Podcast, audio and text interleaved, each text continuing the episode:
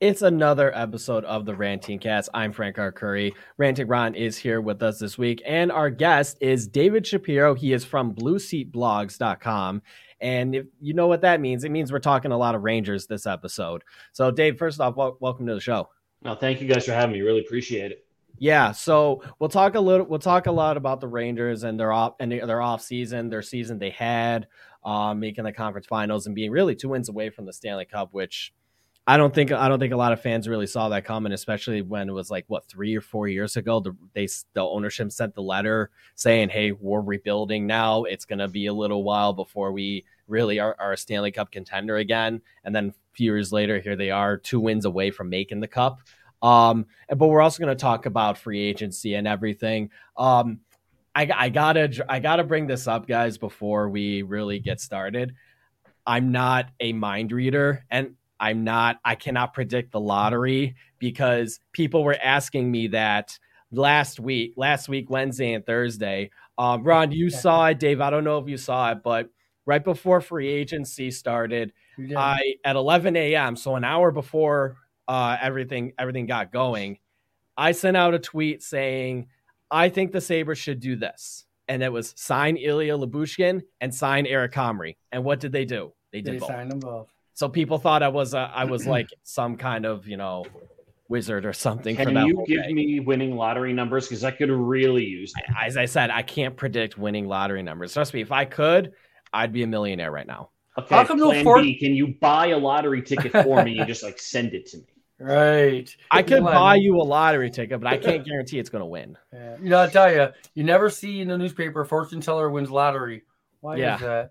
You know, it's I always said. And you I always said weird's going on. Yeah, I always really said if I ever won the lottery, no one around me will ever be poor. I promise. I'm moving to the richest neighborhood there is. Okay. right, yeah, I mean, so we could talk. So we're talk a little bit about free agency. You know, it's been almost a week now since it's started, and we saw the big fish, Johnny Gaudreau, go to Columbus, which shocked everybody. It seemed like. Um, as I said, I I literally predict. I basically predicted the Sabres were going to sign Lyubushkin and Comrie, which it was more so based on where were the, where was the value in free agency because I just did not think they were going to land any big names or anything. I mean, you and I, you guys can both agree. You know, the Sabres aren't an aren't an air team that's gonna that you can land where you can attract a big fish right now. Maybe in the future, who knows? But I just felt that Eric Comrie, he had a really good season for Winnipeg. Um, really he matched. He kind of was just as good as Connor Hellebuyck was. I think there was a little bit of di- little bit difference in the numbers. Numbers um, of the games for sure. I mean, well, besides the sample size, I mean, I'm talking like actually in the numbers because I'm I got the numbers up right now.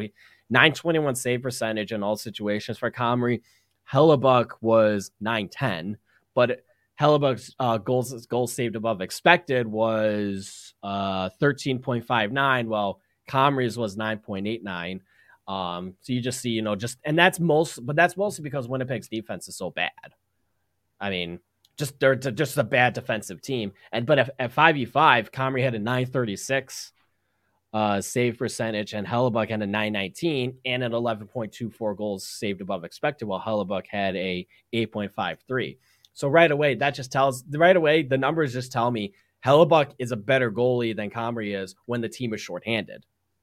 So that's something that's an interest. So that's always going to be an interesting uh, facet to talk about for the Sabres with Comrie is like how is he going to handle when the team is shorthanded? Because you still got to make saves, even if even if you allow a goal, it's not your fault, but you still got to try to at least make the saves you you can make.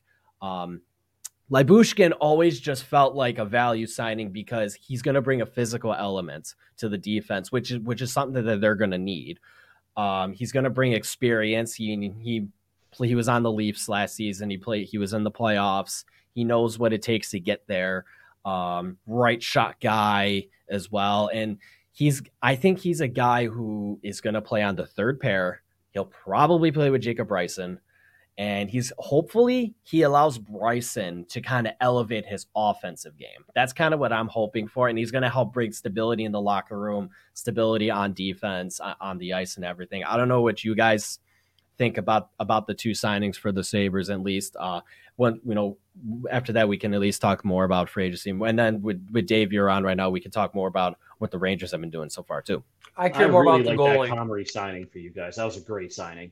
And yeah, I'm not just paying much for goaltending. It leaves yeah. you wiggle room, low risk. He's he's a good goalie. He's the best goalie you guys have had in a long time.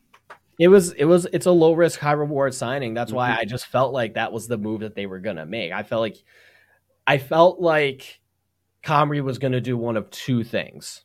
He was either gonna sign with the team that he was gonna be the starter for, which is the Sabres, or he was going to sign with a team who he could compete for the starting job with. The first team I thought of was the Leafs. They just traded for Matt. They really were just paid draft picks to get Matt Murray. So I felt like they were going to still try to find a guy who could challenge Murray at the very least. They ended up going with the Ilya Samsonov, but I felt like they could have easily went after Comrie if they wanted to as well, because Comrie didn't make isn't making as much as Samsonov. I think like it's only and it's only over two years as well. But Samsonov signed a one year deal. It's like none of that. Re- the the money in the contract really doesn't matter. It was just a matter of pick the player. And Sabres, I you know I think they got the best bang for their buck at least so far in free agency. Yeah, I like what they did. I don't know much about Lyubushkin, but Comrie is a solid goaltender. I honestly thought the Sabres were going to trade for Georgiev. I was going to bring that up to you and ask you: Is that, oh. that been a move Buffalo should have done? I would not have liked that at all. They tried to trade him for the last four years, haven't they, Dave?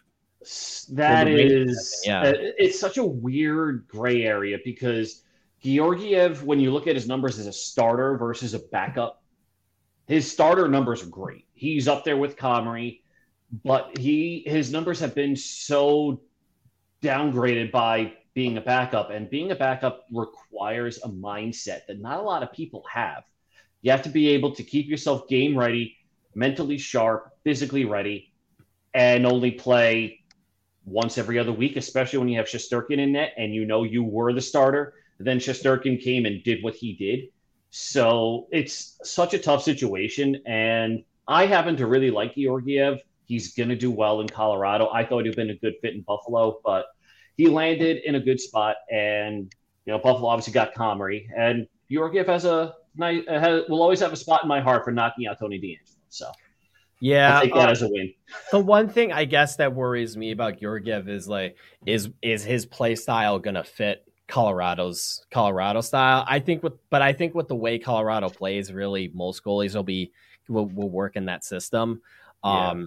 that's how how a team defense plays. I think really it doesn't get talked about enough on how how that means a goalie can fit because like every goalie has their own play style. I mean, look at Marc Andre Fleury. He's he he challenges the the shooter. He never plays the he never looks at the pass. He's always I'm going after the shooter. You the defenseman have to take the pass no matter what. And if the and if that pass gets through for gets through, Fleury's dead. He's done. Like that's that's a goal that's going to be allowed. So I always wonder how a play style can affect can affect a goalie based on whatever team they are, based on the team defense, how they're structured.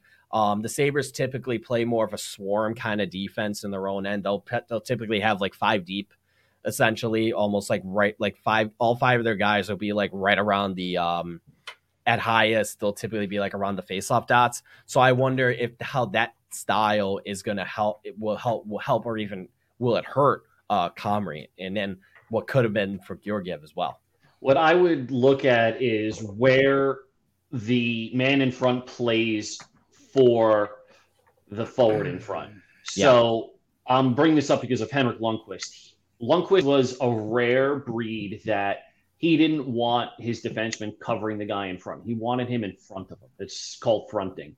Mm-hmm. And basically, it gave him a little bit more time to react and that's why he played so deep in the net as well. Gave him that extra half a second to react, and that's how he preferred the Rangers to play.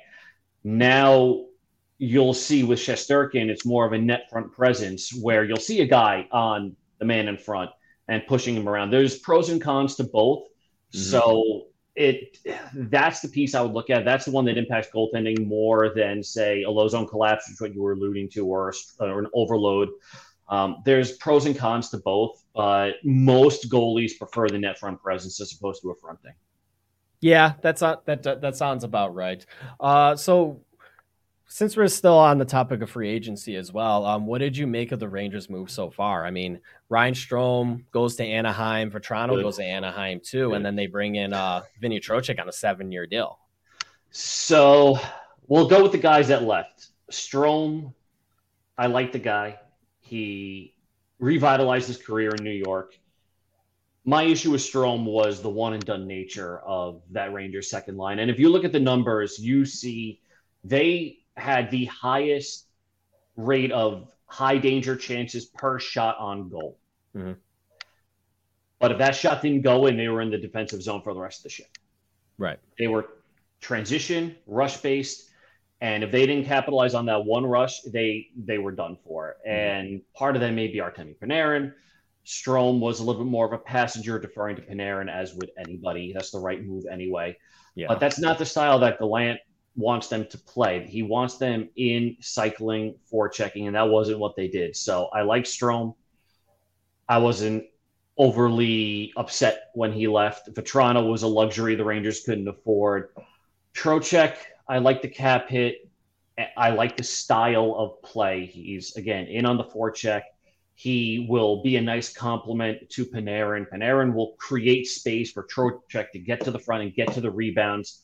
If it's Kakko, he'll be the boards play guy. He'll be the guy that has the overall vision, seeing the ice that plays more to his strengths as well. And Trocheck's basically a second line Chris Kreider, man in front, mm-hmm. screens and deflections, and that's what they need. And he also wins faceoffs. Yeah, I like that.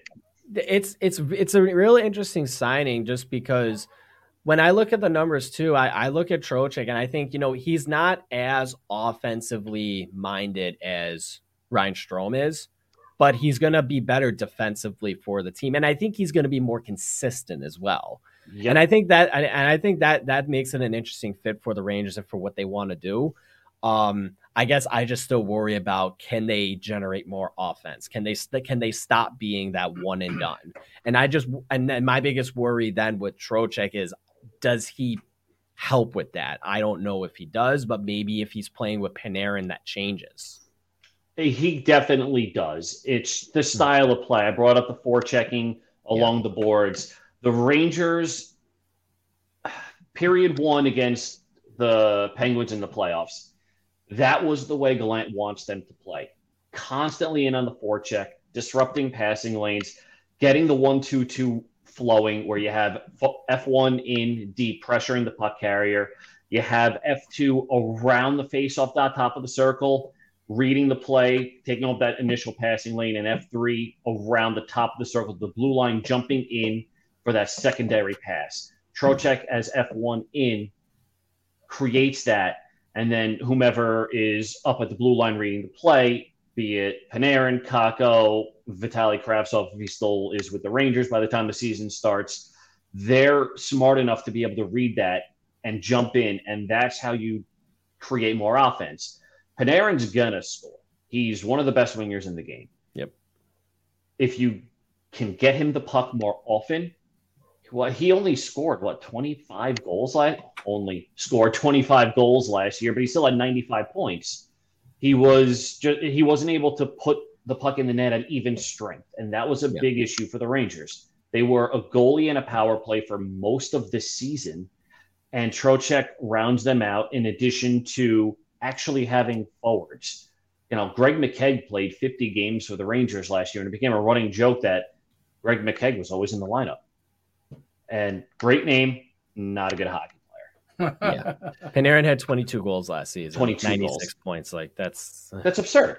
It's and absurd. Panarin's more of an even split guy. He's more of a 40 yeah. 40, 40 50 kind of a guy, but to only put up 22 goals, we were convinced he was hurt all of last season, but it just was the way the Rangers were playing.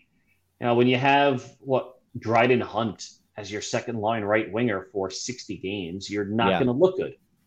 So that's just how it is. Trocheck rounds it out. You need Lafreniere and Kakko to really step up. Yeah. They're both going to be top six. And a lot of the concerns of the Rangers are will Lafreniere and Kakko step up? Well, guess what? If they don't, uh, Who I don't does? know if to curse or not, your rebuild is screwed. So yeah, your rebuild, no matter what, is screwed if those two don't step up. So give them the chance to step up. Trocheck is that nice veteran presence that will do some of the dirty work for them, open up space. Lafreniere is going to play on the top line with Kreider and Zibanejad. You have a similar uh, dichotomy of on both lines right there. So in theory, the top six is good, and you actually have a third line that can score with Chytil and Kravtsov and probably Barclay Goodrow. Yep, yeah, I had a good draw in the third line, but it is what it is. I'm not going to lose sleep. I mean, with with what they're paying him as well, it make it makes sense. And then even and then next season too, though, are they going to get Sammy Blais back as well from uh, injury? Like there were rumors he was going to play in the playoffs. Oh yeah, that's right. Yeah. Oh my god, yeah. So then like he's on the fourth. He's going to help out the fourth line, and uh, so Ryan Reaves as well will, will be there. Will be a presence, and uh, they brought back Julien Gauthier, Ryan, and they have Ryan Carpenter. So like the fourth line will basically be set there. It's really yeah, it's really just a matter of can Lafreniere and Kakko and Kakko still needs a new contract as well, but they need They'll to sign they do need that. I'm not worried about. I, I wouldn't be worried about that. That fourth line. I mean, last year the Rangers what McKegg, Reaves, who I love Ryan Reaves. He should not be an everyday player. Oh and yeah, you, you rotated in Gauthier, Kevin Rooney, all these guys that are fourth liners or tweeners. And it just, the line was there just to take a shift every now and then. Yeah. They, they didn't play the penalty. Well, Rooney played the penalty kill, but that was really it. And, oh, and then the uh, Tyler were, Motte, too. Yeah, Tyler. Well, t- I'm at the point where Motte's probably not coming back, even though there were rumors he was. But mm-hmm. the Rangers pre deadline and the Rangers post deadline, two completely different teams. Yeah. And now the Rangers going into the next season uh, look more like post deadline Rangers than they do pre deadline Rangers. And thank God Greg McKegg didn't re sign with the Rangers. I would have lost my mind. There's a running joke. You will have you will get Greg McKegg and you will like it. And um, that was uh, one of the guys. He runs a New York Rangers shot club. Basically, mm-hmm. every time the Rangers score, you take a shot of whatever water, lemonade, beer, whatever and he came up with that, and it was a brilliant slogan. So I'm glad we don't have to deal with that this year. I always, I've always seen uh, Greg McKegg memes on, on Twitter as well, and I, I find them hilarious. I guess then the biggest question heading into next season for the Rangers, it's it's three things for me, and I'll save the biggest one for as the third one. One, what's Chris Kreider's goal output going to look like? Because I don't think he scores 50 goals again. Two. 107. Yeah. Okay. Two. Is the power play going to continue or keep up what they did last season? And three, Shesterkin. He's is he gonna ha- it, what's his regret? He's gonna regress. How how bad is that gonna be, or can it at least be comparable to where it doesn't really affect you, but it like you'll notice it in the numbers, but they're still gonna win, but they still can win win games. So we'll start with Kreider. He's not putting up 50, but his style of play is one where I think he shot like 20%, 18 to 20% last year. Mm-hmm. His style of play, getting in front of the net for the deflections, for rebounds, that's always going to be there. The hand eye coordination doesn't disappear out of nowhere. Neither does that the, size and strength and speed yeah. and the instincts. What changed in his game this year was very subtle. Instead of just constantly being in front of the net, screening the goalie, looking for deflections and rebounds, he was reading the play, especially on the power play, a lot better. And you see him drift to the back door or drift back to the high slot and put himself in that position to shoot. That changed this year. I don't know what clicked with him or if it was just something we just noticed this year and he was finally scoring. You combine those three, he's not going to put up 50, but he will probably put up 30 if that continues. And that's a big if, which if the power play continues to score. Losing Strome, Strome was perfect in the bumper. And the 1 3 1 bumper roll, Strome, you need a guy who, again, can read the play, can make the very subtle movements to get open for chances, to do the tap passes back to either Fox, Panarin, or Zibanejad, depending on where you, how the play is going. Strome was perfect for that, and he didn't get a lot of credit for it.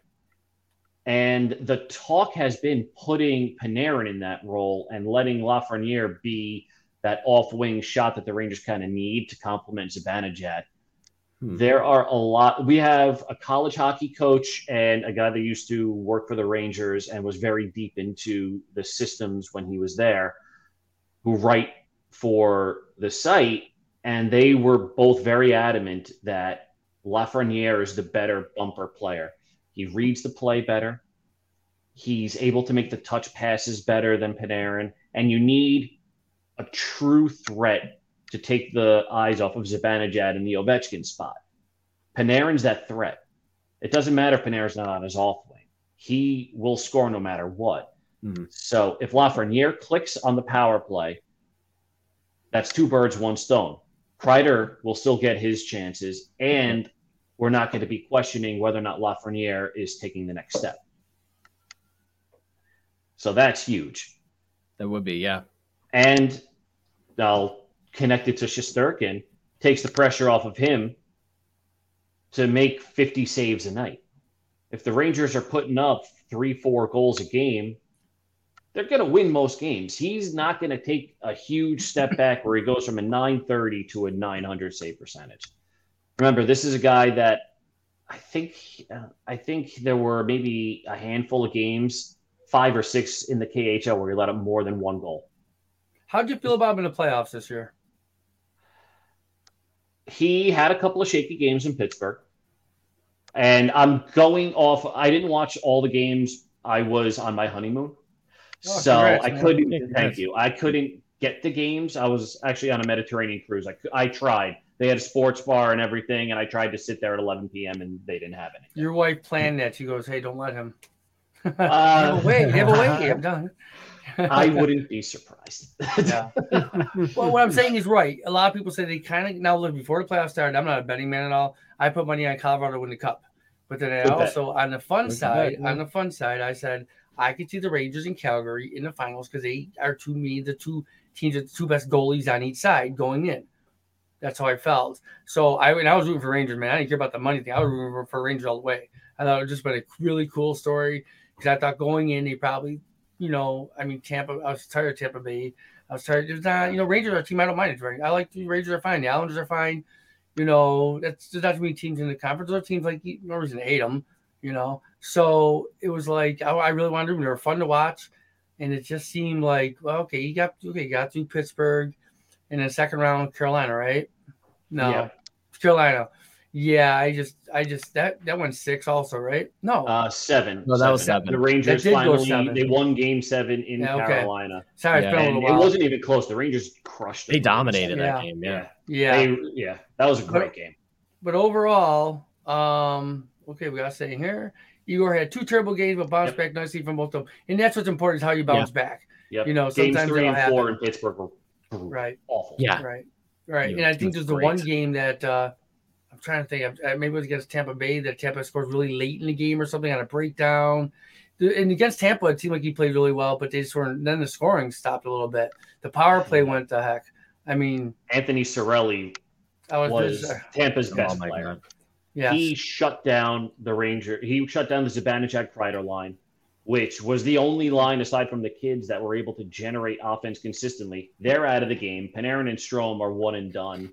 So that leaves the Kakko Lafreniere Chytil line, and yeah. they don't play on the power play, or they don't play as much on the power play, and mm-hmm. you can all you can't win against Tampa Bay with one line that can produce offense. It just doesn't. And their power play just was, I, if I'm right, wasn't it not. I know Boston didn't score anything, but uh, Frank didn't like Rangers not score anything in the power play. I can't remember now. It seemed like the power play was remember. their doom. I don't remember it all. I know what I really wanted them to win. They didn't. Um, but uh, you know, Are hey, talking a, in the Carolina series? No, against Tampa Bay. Oh, um, felt like it um, was like they just couldn't score goals all of a sudden on a power play. Yeah, I kind of started in like game four, I believe. They just their power play just stopped clicking, and Uh, but like games one, games one to three, they were they were scoring on the power play at will, like they were pretty much the whole playoffs and the whole season. You know, um, one game I think they lost. I think they lost overtime. Well, I think it was one game lost overtime. They had like a, Game yeah, that, that was the game they had two man advance for a full two minutes and didn't score. Yep. And I think mm-hmm. they were up one nothing at the time. And I remember them on Twitch. hey, look at we we we're Buffalo Sabre fans. Believe me, we know how it went back, and we'll get back to we'll get to that in a little bit about how 2005, six, you know, how that ended. Them, yeah, because you know. the had, um, yeah, they, know, they they did basically stop scoring on the power play because game games four, five, and six, they only scored one goal in each game. Yeah, the offense just disappeared, and yeah, the power play disappears. Yeah. I, I, am surprised Strome didn't have surgery. I'm surprised Gaudreau didn't have surgery because I thought he broke his ankle. Um, we were talking about Panarin and kind of looking off all season. The range. This was a good learning experience for the Rangers. They're not going away, and it's so easy to say that they're going to take a step back. Just statistically speaking, yeah, two teams in the East make it to the Eastern Conference Final. It's easy to say, "Oh yeah, they're not going to get there next year." Oh, gee, thanks. Way let's, talk, let's talk. Well, and then you realize one of those teams is Tampa Bay, and God, they made the Cup Cooper's final for three years. Coach. Cooper yeah, is, him and um, Bednar are the two best coaches in the NHL, and they know how to play the cap. So mm-hmm. let's hey, let's talk about team. the step back. So you know, you look at the Rangers. Analytically, overall, off, take away the goaltending situation. Analytically, Buffalo on offense was a little bit better. Defensively, Buffalo's it was like analytic. Now I'm not big on analytics. I'm just not. I mean, yeah. Frank will be more. My other co-host is more. But when you tell me the stuff, I said, well, yeah, but they won more. If Sister Shesterkins takes, I mean, he had, if he does what he did this year, next year, that's Hasek levels, the, the way he did two years in a row. If that, if he takes a step back, like, let's say he's, um, comes back a little bit, you know, just just a little bit, not too much, but like say between the mean and the hole where he was, let's say they meet in the middle. Okay, what can the Rangers still? How far can they go? You know, because you're saying all oh, these guys got to score them all, score three, four goals a game. They weren't doing that. So, do you think for them to really have another year like this year, it's going to be more on the offense than him this year? Because you cannot expect the same season from him again, can you? You can't expect the same season, but I have a question. When you're looking at those numbers, are you looking at season long numbers or are you looking at post trade deadline when the Rangers stop playing Greg McKegg and Julien Gauthier all the time? Because uh, it's does, a tale of different seasons. Yeah, that does that make might, a difference because yeah. the Rangers Rangers uh, numbers, especially like their expected goals for and everything, got a lot better after the trade right. deadline when they got yep. Vatrano and Tyler Motte and Andrew Coppin and them. Yep. Um, well, Steve it, sent it me the stuff. So. It was yeah. addition by subtraction because yeah. I think they pushed out Dryden Hunt, who was miscast as the second line right winger, Greg McKegg, who should have been fired into the sun, and I actually think Ryan Reaves wound up getting scratched a few times. And I'm trying to. Julien Gauthier was mostly the third guy out who actually drove play but couldn't score to save his life. But you're adding guys, Vatrano and Copp. You, know, you replace them with Trocheck and Sammy Blais. And then you're also rotating the kids into the top six. Yep. And then you have a fourth line that doesn't have Greg McKegg. Or in this case, the Rangers may not play Ryan Reaves all that often. Remember, he's 30, what am I, 38? So he's 35, 36. how are you doing? How am I? Wait, hold I know how old the oldest guy in the Rangers is, and it's younger than me. and that's depressing. Yeah.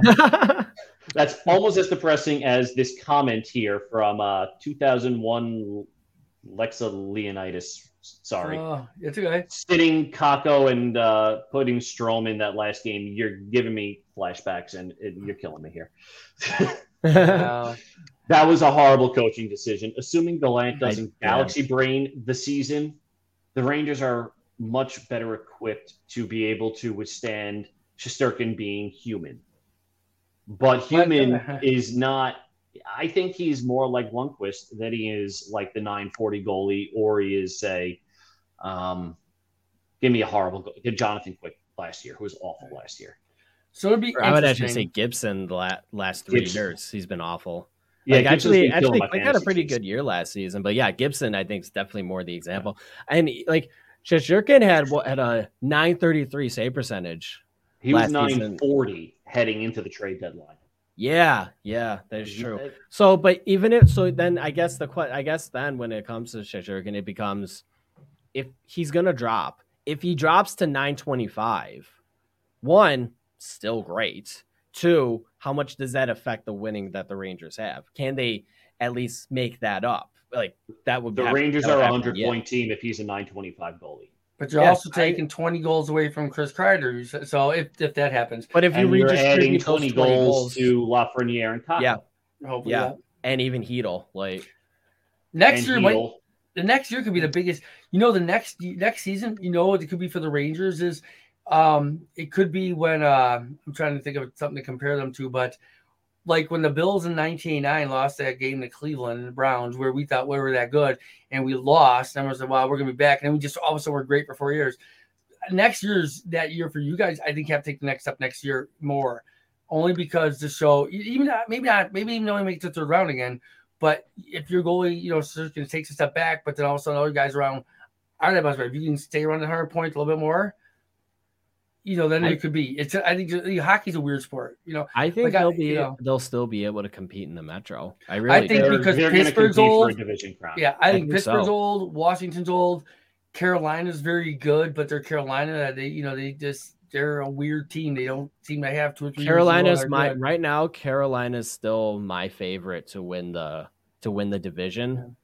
But Islanders aren't going time, away. I, I think the Islanders won't go away. Yeah, are the team to watch. Yeah, they're Devils they're going to be interesting. If they're, they yeah if, if, they can get a save, then they're going to compete in a lot more games. They may sounds like a uh, team start challenging. Yeah. Well, I don't think Blackwood can.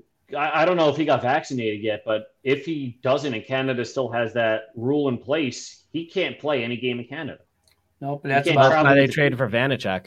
That's about ten yeah. goal, ten games probably roughly. I'm just guessing. Uh, Get the West. It's Coast. only Montreal and Toronto. In, we got Calgary, Vancouver. Oh wait, Ottawa too. Sorry, and Ottawa. Well, no one remembers Ottawa. Three, but, six, um, nine, ten. Yeah. Uh, yeah. So probably about fifteen games. Yeah. So I'm gonna throw a take. I knew I throw. I brought it up before we started. Um, I think overall, if you take away the goal situations, when the way Buffalo played from March 1st on, the last 36 games, Buffalo's one of the top teams in hockey for the last three games. That's when we got healthy. So I think I think I think we're gonna I think we can catch Boston. I think because they're starting to see. I think the team we can catch. But I think if we get goaltending, I don't think we'll get it. If if we switch goaltenders, I think Buffalo could have a better, team than the Rangers. If we switch goaltenders, but we can't do that. And you guys got Fox, but I think that with Dahlin going to take next step possibly. I just think they're mirroring a little bit each other. And just like in the uh, early in the mid 2000s, these two teams clashed like that. I, I think we're on our way up. I think it'll be more fun now if the Sabres are good, the Islanders are good, the Rangers. I'd like to see the Canadians get good. I think the Canadian team, uh, overall Canadian teams are good, but you get Montreal being good. You know, I don't want Carolina and Florida and Tampa. They're not hockey cities. So I I, I think Buffalo is closing the gaps on the Rangers and Islanders if we get the goaltending. And it might not be this year. We don't know. Their future goalies are a year or two away. We'll see so that will be interesting. Yeah, I I don't know if I agree with that only because I'm looking at the Buffalo roster and you're really banking on Cozens or Krebs being that elite, elite player that is a game changer. I and think we're really, I, I, think we're really thinking that Cozens can have a breakout season next next year. And Quinn Cozens is the real deal. I mean, he's going yeah. to be good. I don't want you to take that the wrong way that he's going to be oh you know a middling middle six center. Well, no, there's a, it, it depends. Can he take? No, he's gonna. He's yeah, got to take the next yeah. step though. He's yeah, he has to take step. that next step, and then yeah. and with the with Thompson? the Sabres too. Yeah, well, that's well that that's we where I was getting. Know. That's what I was getting to though. Like Thompson went from being a fringe NHL player to a 38 goal scorer just I called that. the center. I, I want to say I and called him. Getting, you can't expect you can't, can't expect, him to, to do that again next season as well. So we, where are those goals? Where are those goals? Skinner had a great. Decision. And even then, Skinner's always been an up and down player. He'll have 30 goals one year and then he'll score 20 the next. So you got. we did get rid of the coach. So. no. The uh, coach Tuch, does play a huge yeah. role here. yeah, he uh, lets them play gun and gun. We like it And even then, I mean, Tuch Tuch yeah, is good. Tuch's, Tuch is yeah. Tuch is really good. We, the team that um, finished Olofs, like, like Olofsson's gonna be Olofsson's gonna be back as well. He signed a two year extension. I really wonder about Casey Mittelstadt as well. I really Wing. do. I I thought he was primed for a breakout season this year, but he got he got injured, injured multiple on. times. He missed year. like more than half the year. Um, and then yeah, you t- then you mentioned Krebs earlier. You know, he's he's a guy who I think still needs to show a little bit more, but has at least shown flashes of that. He looked really good in the playoffs in the Amerks. I mean, great in the playoffs to me, to me, Peyton Krebs at time at a lot of times last season for Buffalo looked like looked like a he should have went in the top 10 in his draft year which was 2019 which he would have went top 10 had he not tore his achilles um and then you have Jack Quinn, who's gonna who's we have to remember he's a rookie. He's gonna he's a rookie. He's gonna have rookie growing pains. He's not gonna come in and score 30 goals right off the bat. He if he does, great, amazing. Probably not to happen though. And you also you're gonna so you're gonna have to manage his minutes too. So he's probably to have to start out on like the third line potentially and who knows who he's who his line mates are going to be. He might be paired with Cozens right away. You never know. But I'm thinking Mittelstadt's going to be third line center to start the year, and he might be paired with Mittelstadt to start. I think Mittelstadt's you know? going to wing. I don't know because I don't see. I don't think the team views Peyton Krebs as a center. I think they view him as a winger. So I think they're going to keep. So then, if you mm. think if you put Mittelstadt on the wing, who's playing third line center for this team after? I think it'll be. Cozens? I, I don't think so. I think it's going to be Mittelstadt. I think they're going to play. I think the second. I think the first line is going to stay as Skinner, Thompson, Tuch. I think the second line is going to be Krebs, Cozens, Olofsson. Oh, and then know. Mittelstadt and Mittelstadt and Quinn, and they're probably going to start Hinostroza out on the third line with Mittelstadt and Quinn, and then they're going to hope, or even Asplund too. They're going to hope that Peterka takes that spot because you, and then you, but then even then, if you have two rookies on the team they're good and there's going to be growing pains. Their sabres aren't going to be scoring a lot of goals that way because you can't just be relying on their top line the whole time. That's what we've been going through the last five oh, six years you know? You top line scores but nobody else does yeah. Hell, well you don't have the puck moving defenseman to move it up which is why i don't think the sabres are there just yet. We're talking too much i still think they're a year away. front. well Dahlin can Dahlin can take that and end but that's right. one. That's mean, one guy. You have Samuelsson. You have to hold. Well, Samuelsson's yeah. not much of a puck mover, but hmm. you have Owen Power and you have Bryson yes, as well. You do have Owen Power, and that's gonna. That's where it's gonna. You can you can get that just distribution on the for puck moving defenseman. Even and I, I said even Bryson too, and having Ilya Lyubushkin there should help out Jacob Bryson a lot more because it'll at least having that defensive coverage means Bryson can be more offensively minded, which is what he which is what he should be yeah, we're just excited that maybe maybe we're finally coming out these doldrums that we've been in the last heck, eleven years. Just brought, heck, you the team just brought back Lawrence Pilut too, and he's a he's a good puck mover. Yeah. So I'm looking at your blue line. Uh, Lyubushkin's your oldest guy. I mean, you need a little bit of time. Old, yeah. I three twenty year olds and eight year olds there. yeah, I, I think I think the Sabres are a year away. I think they're going to improve this season, especially if Comrie has a has even has even a slightly similar year. I mean, I don't know if he's going to be a 920 goalie this year. I probably would say no, but I could see him being a 910 goalie. And well, if our defense is better than Winnipeg's, our defense has to be better than Winnipeg's. Well, that's where I'd say it come. It still comes down to the yeah. fit in terms of how does yeah. the Sabres' defensive style fit to Comrie's game. You know, the Sabres were a team that had struggled the last few years being shorthanded. And Comrie is not a good goalie when he when the team is shorthanded. I mean, there aren't that many good goalies who goalies who are good when the team is shorthanded, but Connor Hellebuyck is one of those guys. And you know you notice it right away in the numbers. So Comrie being if he's more of average when the team is shorthanded and he's average overall in his numbers, that should in theory that should propel the Sabres to more wins. How many is going to be the question. I think where are they coming from? Because and remember, where and where are the goals teams. coming from too? Yes, Toronto, Florida are not going away. Nope. Tampa, not, Tampa's yet. not going away. Well, maybe Boston is no, old. Tampa's Boston's the team it needs to come from. Yep. If I'm reading that division right, Boston's going to take a step back first, yep. and then it's yep. going to be Tampa. Florida, I have no idea what to expect from them. I that season came out of nowhere, but they're stacked. But they were they've been good the last really the last three years. Yeah, the uh, uh, pandemic hockey kind of was. Yeah, yeah, it did mess a lot of things right. up. But, yeah. but you saw a lot of stuff from Florida, even pre-pandemic. They were play, they were really they were doing really well, and then the pandemic see, and then the shortened pandemic season, they were really good, and then it just went up even further. Now they're and they're gonna come down, but I don't I don't know if they come down as much. They might not. I don't know if I would take them to win the division next year, but they're still. No. I think at the very least they're still they're still a top three team in that division. Yeah.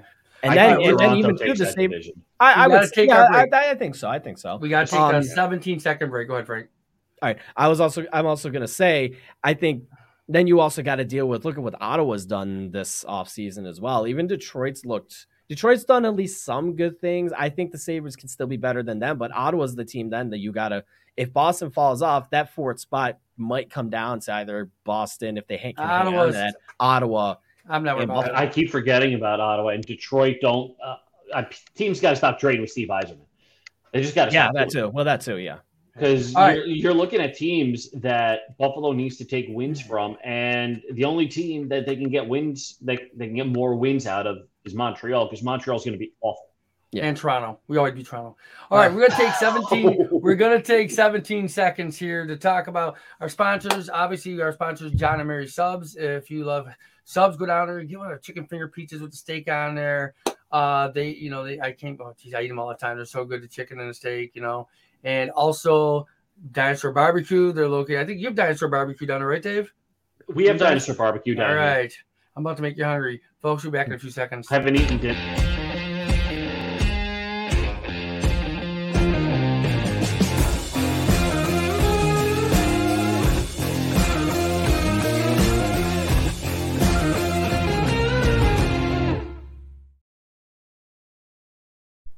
Yeah, sorry, but I didn't mean to cut you off. I no, I haven't eaten dinner yet. I'm starving, and now you oh. do that. I'm like, well, uh, yeah, I don't know if I can curse. I was, I don't. So you tell me. you know when that happens, no one can hear nothing. So, oh, can you curse on there? I don't know. It's not made for kids. Um, Fair enough. Just, you know, I mean, you know.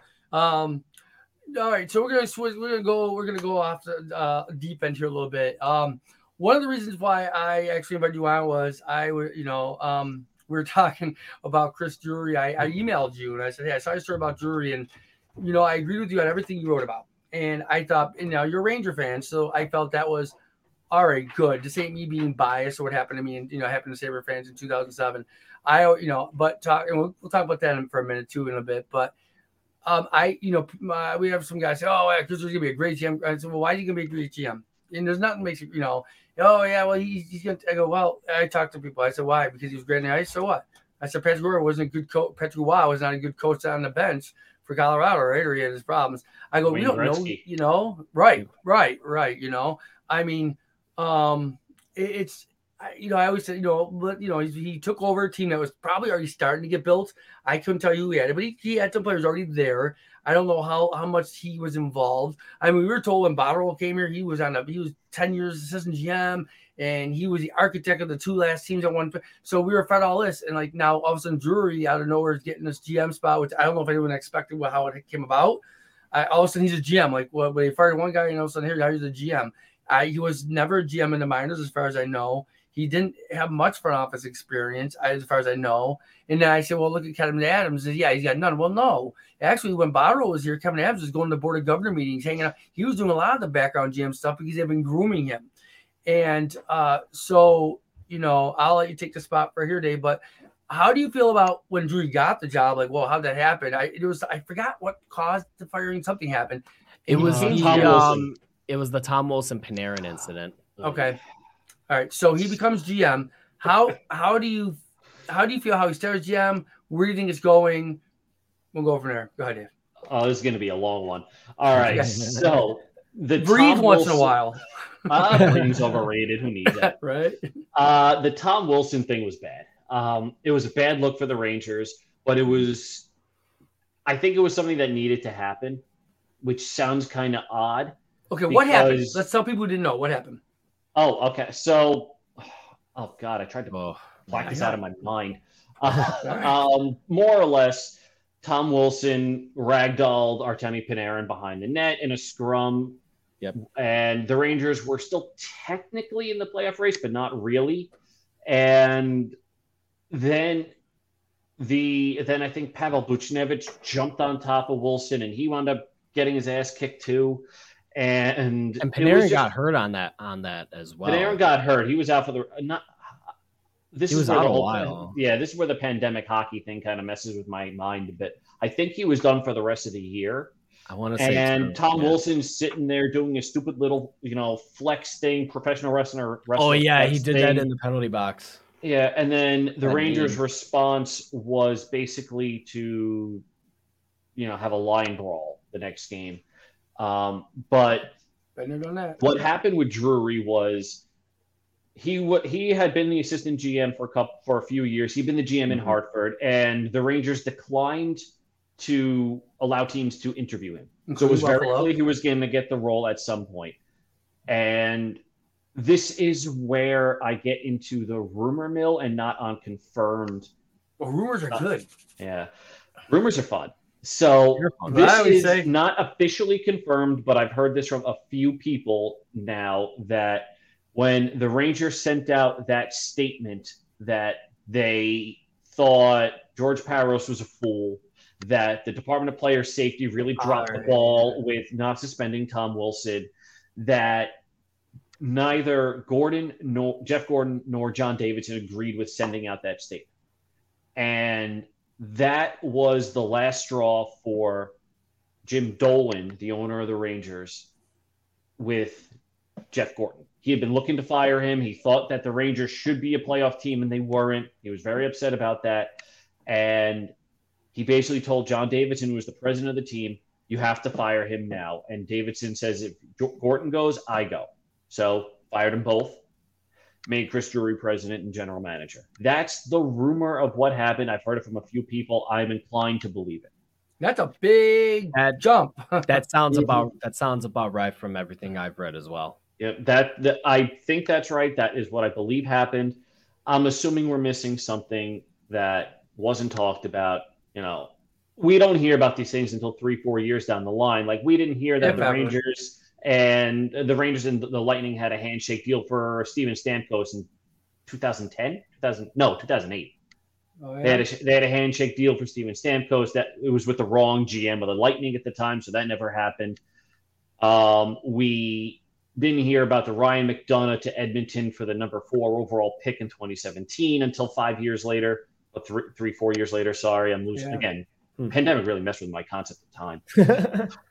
So how do you feel Uh, about Drew's job so far? Okay, so he gets the job as president and GM, GM and president, two big titles, first time ever. What were your thoughts like? I mean, are, were you happy that he was getting the job? Yeah. Initially, so Steve Valiquette is a former Rangers goalie. He's has his own uh, analytics company. He does a lot of broadcasts for the Rangers. He does a great job breaking down numbers and systems and how it's supposed to work together. He was very excited about Drury being GM, and I know what Chris Drury is like from people that I've spoken to. He's intense. He is very vo- uh, he's very patient. He knows what he wants and he goes and gets it. And those qualities are usually good for DMs, and we've seen him make very good trades. Getting anything for Brett Howden was a miracle. Although I didn't necessarily like the trade for Ryan Reaves, but that turned out to be great because Reaves is fantastic in the locker room. When he took over, he wanted to make sure that the Rangers had a locker room that was not divisive. And that's what the Rangers locker room was. It was very clicky. You had the DeAngelo group that had Strome, it had Brendan Lemieux, it had um, somebody. I think it actually had Adam Fox too, but you don't get rid of Adam Fox. no. Um, and then you had the other side of the locker room, which dealt with them but wasn't over. Like it was fractured, and you could tell. And Drury wanted to make sure that the Rangers had a locker room. They had players that had defined roles, and everybody knew what they were going to do. Got rid of Quinn. Everybody liked that. Hired Gallant. Everybody liked that. Traded Buchnevich. Horrible fucking trade. Sorry. It's after, it's after All nine right. o'clock. It's Sorry. after nine o'clock. All right. I mean, yes. it's not. wro- It's also not wrong to right. Think it's a second round pick and a fourth liner. I like Sammy Blais. I like the way he plays. He he's in on the four again. I'm gonna keep saying. I've been saying it since we started. In on the forecheck. Mhm. That was something the Rangers didn't do under David Quinn. It's something they were doing relatively inconsistently last year. But he he's in on the forecheck. But he's a fourth liner. You're telling me you're trading a point per game player and a top line winger for a second round pick and a fourth liner? Horrible trade. Mm-hmm. But they got he got something for Brett Howden. He made the trade for Ryan Reaves. Fine, not what, not a big deal. Re-signed Reaves to another year. Wasn't really the best, biggest fan of that, but again, not a big deal. The Barclay Goodrow contract was bad on the surface. Got the wrong Goodrow.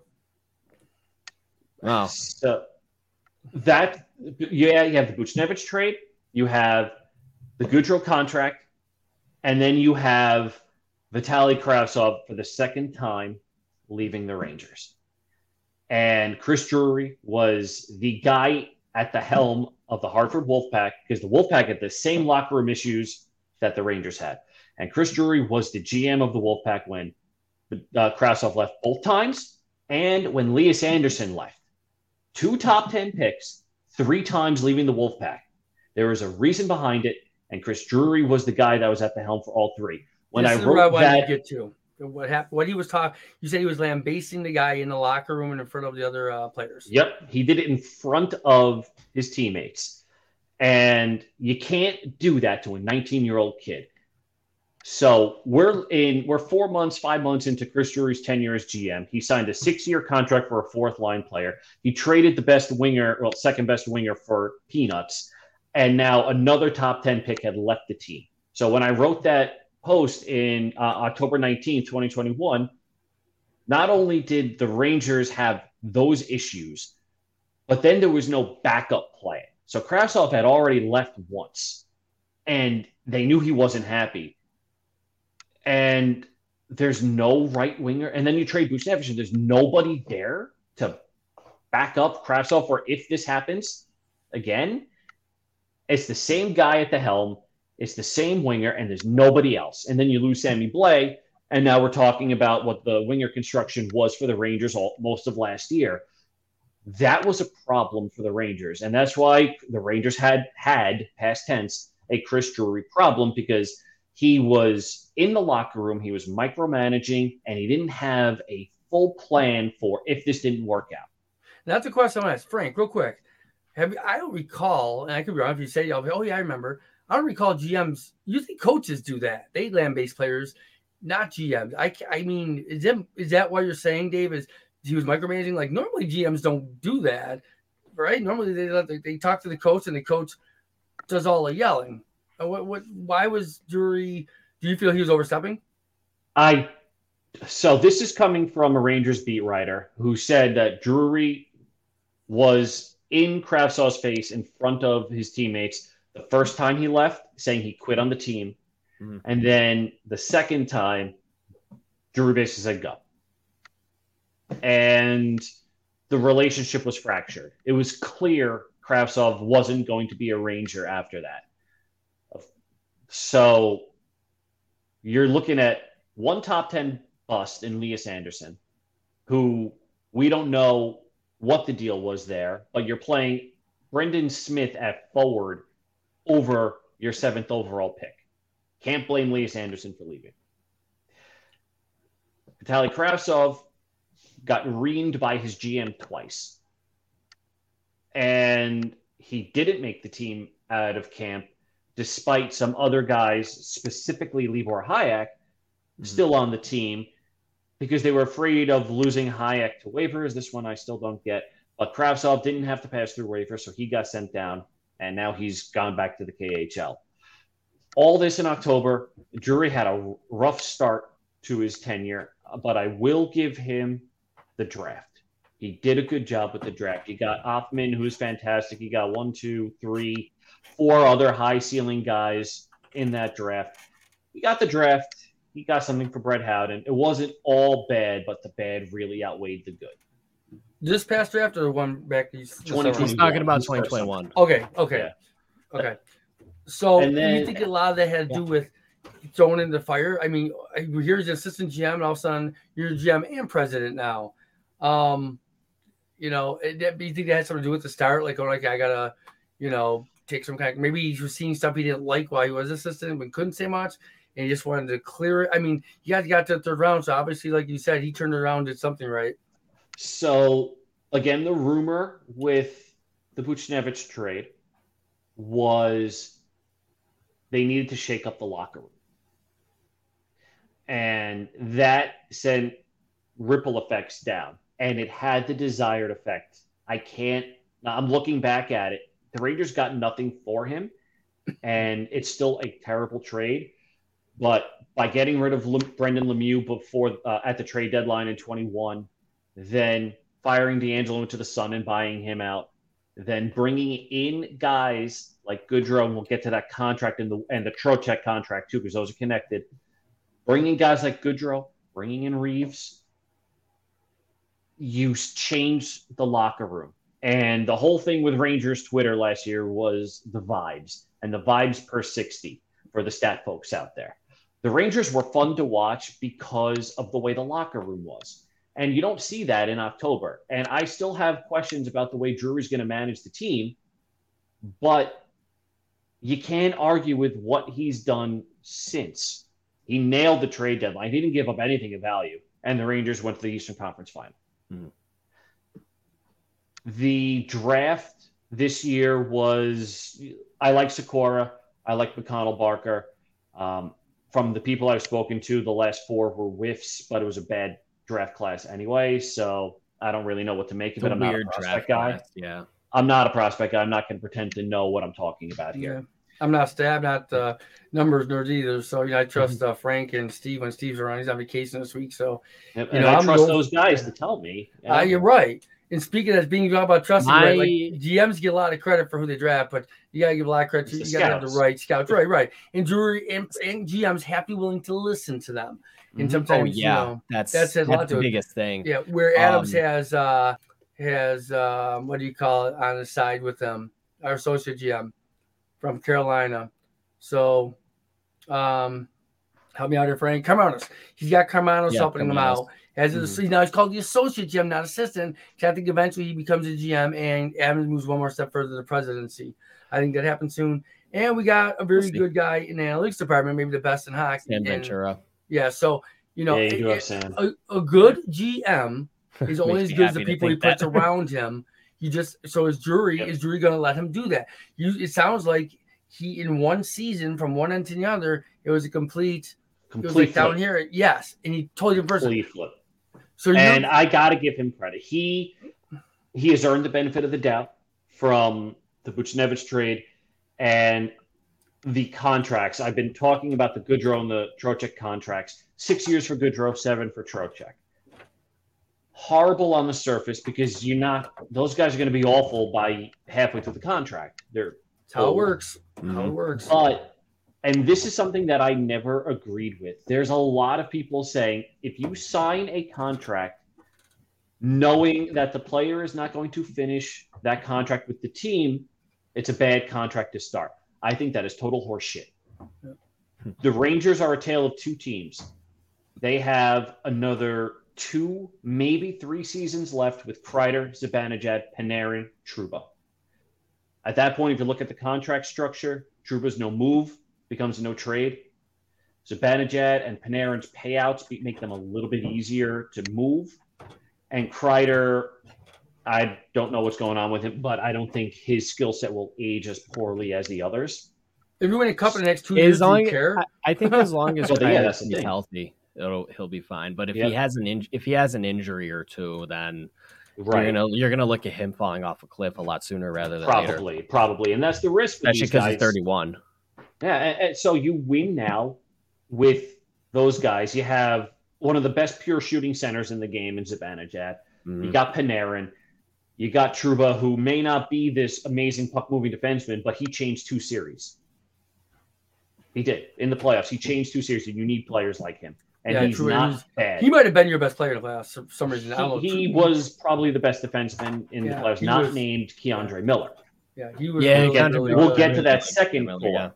Yeah. So that's the second team is the Lafrenières, Kakkos, maybe Chytil, maybe Kravtsov, but K'Andre Miller definitely. Adam Fox kind of leads that, and that yep. leads that. And Fox, well, Fox is going to cover both cores, and I yeah. think Fox is going to wind up being the captain at some point yeah. to bridge that gap. But you win now with this core, with this current core of the thirty-year-olds. Then you're probably going to take a, a step back for two, three seasons as the younger core when they're 24, 25, transitioning to a leadership role, and you backfill from there. Mm-hmm.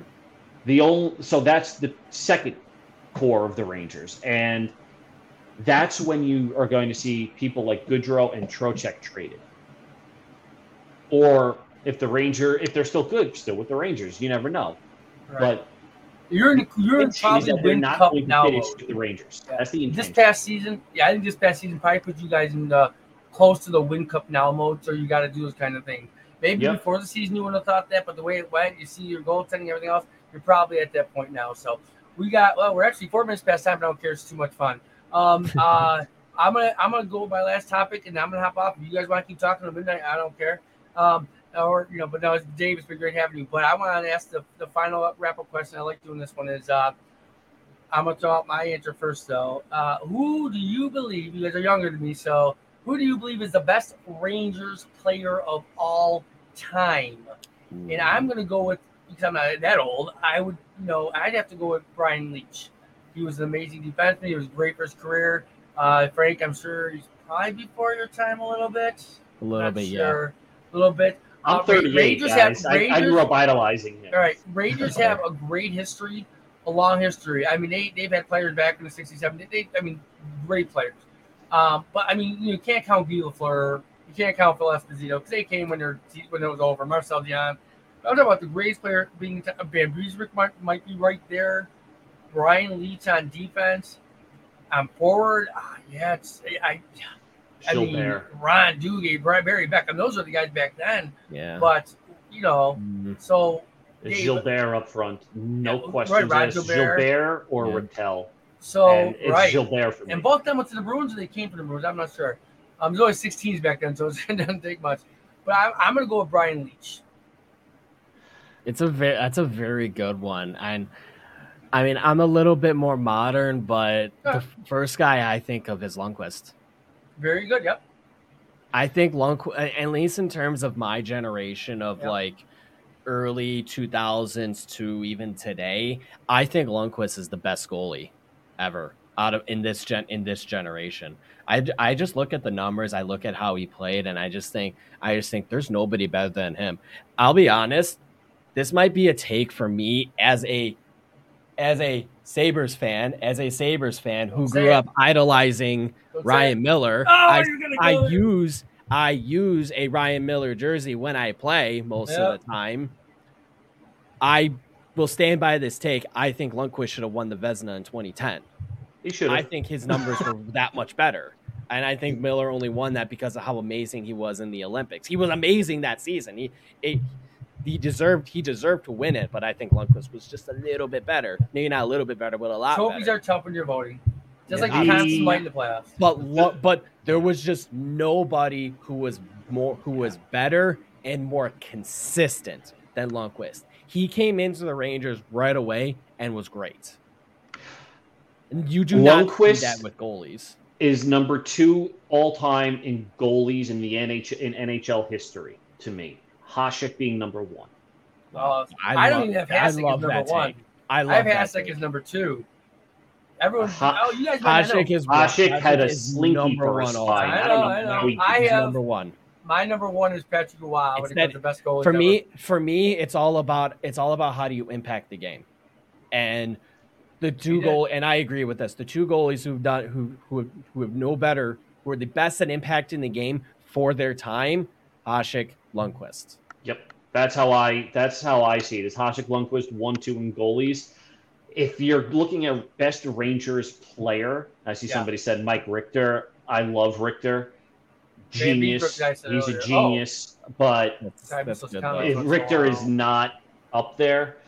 Um, the, it's either Gilbert, Leetch, or Lundqvist. I lean Lundqvist because he uh, the word generational gets thrown around a lot. Lundqvist mm-hmm. is a true was a true generational talent, and even when the Rangers were looking to when the Rangers bought him out, and he signed with Washington, and then he wound up with a heart condition and not playing.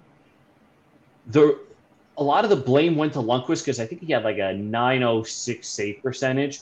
But if you looked at the advanced goaltending stats, he was still top five in the league. He is still really good, yeah. Yeah.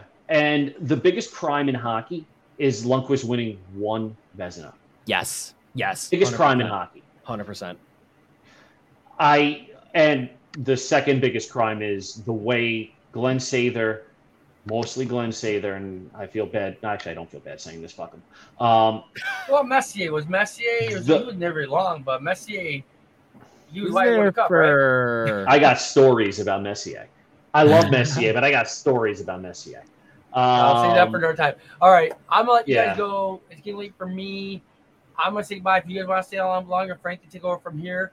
Dave, I really appreciate you having you on. I want to bring you on again. We're gonna do a roundtable later in the year. I think October fifth.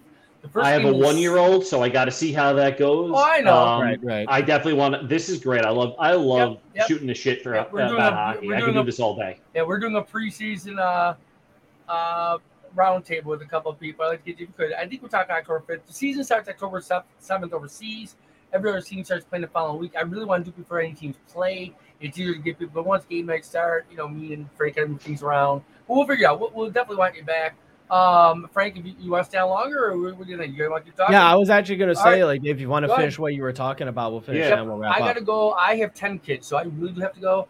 Um, ten well, kids. Only seven left at home. Only seven left, left at home. We are nine days away from adopting our little one. He's three years old. We're also foster parents, so and Frank will tell wow. you just sometimes where I'm preparing a show and I, I can't make it tell Frank because at the last second something happens. So yeah, I, I, stick Frank a lot, but I wanted to be on his open terms. So Frank, I appreciate you tonight. Dave, yep. I really appreciate you. Everybody follow Dave; he's great. And um, tomorrow, oh, thank you guys. Thank you yeah. for having me. I really yeah, appreciate absolutely. it. I love this. Absolutely. And uh, tomorrow I'll put it up on audio, so then you can be like Spotify. I got like ten different ones through Anchor. So I'm out. You guys have a great night, and I will talk to you later, Frank. I'll talk to you later. Yep. Thanks, Dave. Nice meeting you. Thanks, Ron. All right, bye. Next one. So yeah, Dave, uh, just uh, what, what you were uh, talking about, finish up. Yeah. So I'm biased. I played goalie growing up. I got to say, Lundqvist hey, is I'm the a goalie best too. ranger. Yep. Uh, I, I I actually mimicked my game after Richter. Mm. Uh, it was just that you know, I don't know how to call Richter's style but it was the challenging the shooter, but still having the instincts to read the play yep. and make the split saves. You know, the Bure save in game five is still that one that yeah. sticks out in everybody's mind. Just that kind of style is how I played. Um, I love Richter, but he's nowhere near Lundqvist level. And when you ask any Ranger fan, it's Gilbert, Leetch, or Lundqvist. Those are the three. Messier mm-hmm. will get a couple of answers, but – and I love Mark Messier as a Ranger, but he was the architect behind the Sergei Zubov trade going to the Penguins. He didn't mm-hmm. he didn't want Zubov on the team because he smoked apparently. That was the rumor. Um, he okay.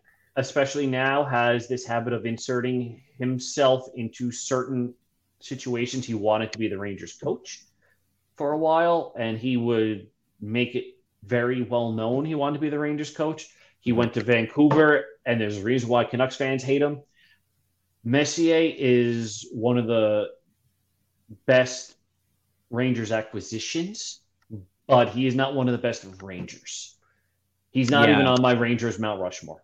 Yeah, when I when I look at like team Mount Rushmores and like best player of all time, I'm looking at guys who made their name on the team. Look mm-hmm. at guys who okay, you associate this player with this team. I don't associate Messier with the Rangers. I associate Messier with the Oilers. That's where he made his. Uh, that's where he made. That's where he made his career. That's where he got. That's where. That's how people know him. That's how you first view him. Obviously, you can also you can look at Messier in like t- in like two different ways because you can look at Messier on the Rangers for what he did, but then you look and then you also look at Messier in the Oilers. You kind of look at them as almost two separate people in that way. Yeah. But like when you think of Dominik Hasek, you always think of what he did for the as a Sabres goalie, not really what he did in Detroit or what he did or in Chicago. Ottawa. Yeah, even Chicago. Yeah. you always look at okay, whenever you think of Hasek, you think of the nine the late 90s Sabres. Exactly. Yep. You know, um obviously like Gilbert Perreault played his whole career in Buffalo, so he will always be associated with the Sabres. Um, but you always associate Rick Martin with the Sabres. You always associate Rene Robert with the Sabres, even though those two guys played on different teams later in their career. You always associate them with Buffalo. I'd even put my you can even put my Richter in that as you associate him with the Rangers because of what he did in '94. But then, yeah. but then Lundqvist is especially that. I mean, that's why he he's my number one for me, especially when you look at when you he look changed the game, and Shesterkin idolized him growing up, and now we went from yeah. Lundqvist to Shesterkin. Yeah, I mean, look at that. Come on. it's amazing. Ranger it's amazing. fans are we are so spoiled with our goaltending, and we got another kid in the system, Dylan Garand, who mm-hmm. w- was phenomenal. I think he won goalie of the year in the WHL. He's 20 years old. He's like a yep. fourth round pick. He is supposed to be another kid who's the real deal. And you just, look, I don't know what it is about the Rangers that they're goalie whisperers. They draft all these amazing goalies. They wind up trading four, three or four backups who turn into starters. They get hauls for all of them, but they can't draft yeah, forward they, to save their lives. They brought up, yeah, they brought up uh, Antti Raanta and Cam Talbot. Talbot, Raanta, um, and now I don't know what Georgiev too. Those are the three, and then you look at yeah. the other backups. Marty Biron was great until Hertl deked him into retirement. Yeah. hey, we that, love that was here. actually really funny. Uh, yeah.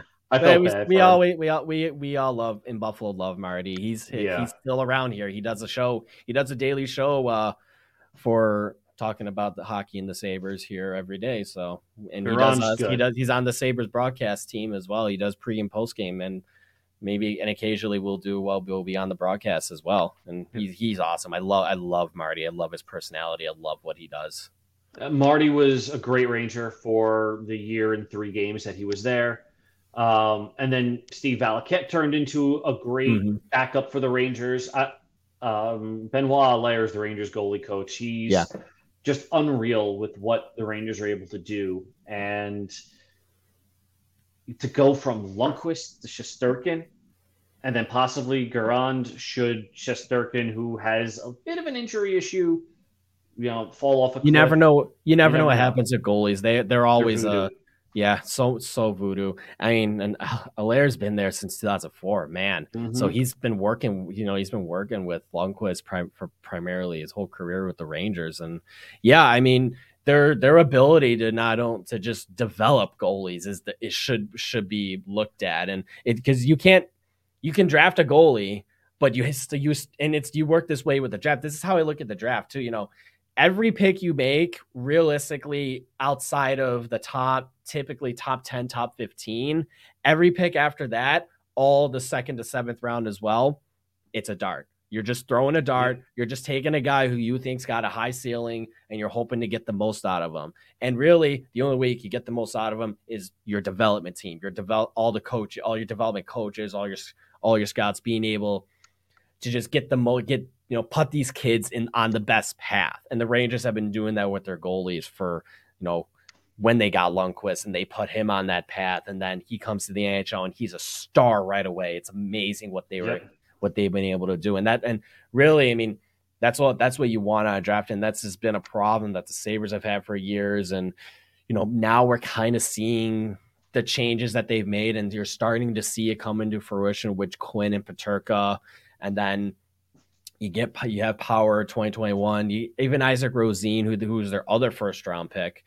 There, you know, he just he's a kid that just needs to play more. I mean, mm-hmm. he's barely played since he's been drafted, and that's that's not good for development. You got to get these guys, kids playing and, and everything. Yeah, like these kids in the last three, four drafts, they lost key years in mm-hmm. how they're able to develop. I mean, Brennan Othmann, for example, the Rangers' first round pick in 21, yep. he played in Switzerland and he played like 25 games and he looked like crap because he was a 17 year old playing in Switzerland in a professional league, you know. So and then this year he puts up what? I think it was 50. I'm looking at his 50 goals. He's got 50 goals. It was 50 goals and I think 95 97 points, points in 66 points. games, 66 games, and then the playoffs 24 points in 19 yep. games. I mean, amazing. And he can't year. even play in the NHL next year.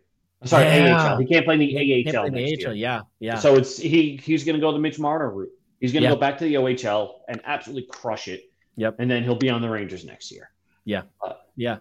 Yeah, no, I'm with I'm with you there. He's a very interesting prospect to watch for. I mean, Jack Quinn was the same way. I mean, his draft. I mean, well, his draft year, he scored 50 goals, and mm-hmm. when and then and the Sabres took him. Uh, I think it was eighth or seventh overall, something like that.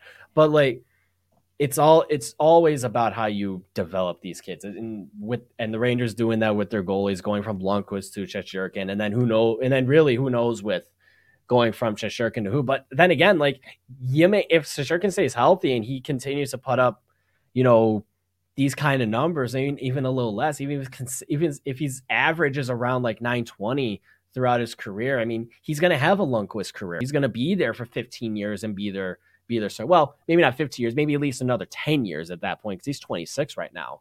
But you yeah. you see that you see, and who knows who's gonna who's the, who he's gonna pass the torch along to you really never know. But when you're able to develop these guys, you're able to have a stalwart in net like the Rangers have had with Lundqvist and now what they have with Shesterkin. I mean, that goes a long way for your team. Now, Colorado showed get in the playoffs. Yeah, it just allows you to get in, and then who knows after that? You never know. You really don't. I mean, Colorado showed that you can win the cup with average goaltending. Kuemper was really good in the you regular can. season, but in the playoffs, they, he wasn't that great. He, he wasn't the reason they won. He did make the saves that you had to make, and that's really all you can ask for out of your goalie. Yep. So I like the way Colorado does things. Yeah. And that's another reason why the Rangers are a tale of two teams. Shesterkin's contract ends right as Trouba ends, right as um, I think Panarin ends. 2025. Yep. I think they all they all have two or three Trouba, seasons left.